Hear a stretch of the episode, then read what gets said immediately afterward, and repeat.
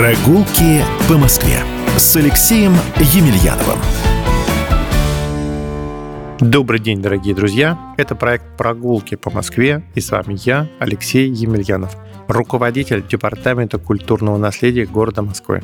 Москва – исторический город, на территории которого расположено более 8,5 тысяч объектов культурного наследия.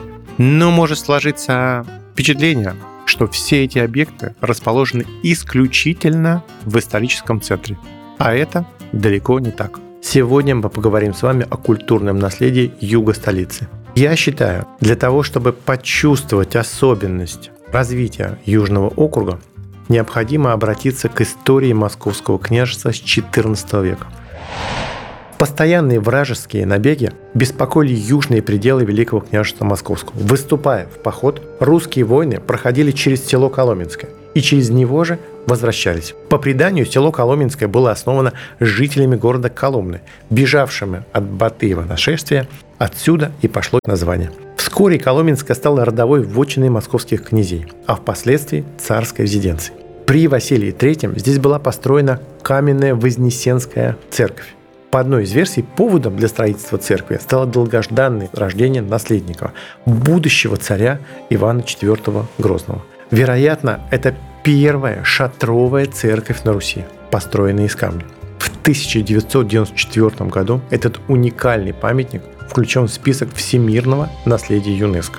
А истинного рассвета Коломенская достигает во второй половине 17 века. Центром загородной резиденции становится деревянный дворец царя Алексея Михайловича. Современники сравнивали дворец с игрушкой, вынутой из ларца. Дворец постоял на своем месте около века, затем, по указу Екатерины Великой, был разобран, но благодаря сохранившимся чертежам и обмерам, подтвержденным в ходе археологических исследований, дворец удалось восстановить. И сегодня внутри воссозданного дворца разместился интереснейший музейный комплекс, куда я с удовольствием, дорогие друзья, вас приглашаю. А гуляя по парку Коломенская, обязательно посетите музей деревянного зодчества под открытым небом, который собрал в себе уникальные постройки 16-17 веков, а также сходите на постоянную выставку «Соколиная охота в Коломенском». Это единственное место в Москве, где можно понаблюдать за полетом ловчих птиц. А следующее место, куда обязательно хочется вас пригласить, это императорская резиденция Царицына. Екатерина Великая, побывав на царе Борисовских прудах, впечатлилась живописными пейзажами и решила здесь основать собственное поместье. Но начавшееся в 1776 году строительство прекратилось со смертью императрицы. В Царицыно никто из монархов так и не жил, и постепенно Большой дворец стал превращаться в руину. В начале 19 века Александр I открыл Царицынский парк для посетителей, и место стало популярным для загородных прогулок. А к концу 19 века Царицына превратилась в престижный дачный поселок. Сегодня дворцовый ансамбль оранжереи, исторический пейзажный парк с прудами и павильонами вошли в состав музея-заповедника Царицына, территория которого занимает 405 гектаров. Дорогие друзья, обязательно приезжайте в Царицыно на прогулки по одному из самых живописных парков Москвы и на невероятно познавательной и увлекательной выставке. Ну и, конечно же, говоря о наследии Юга, столица нельзя обойти страной наследия 20 века.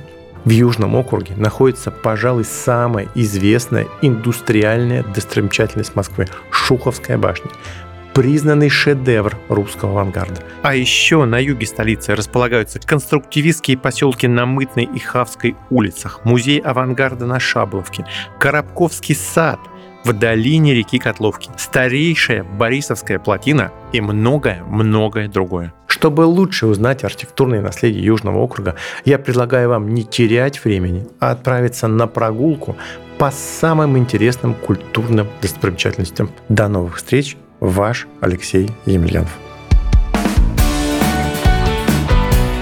Прогулки по Москве.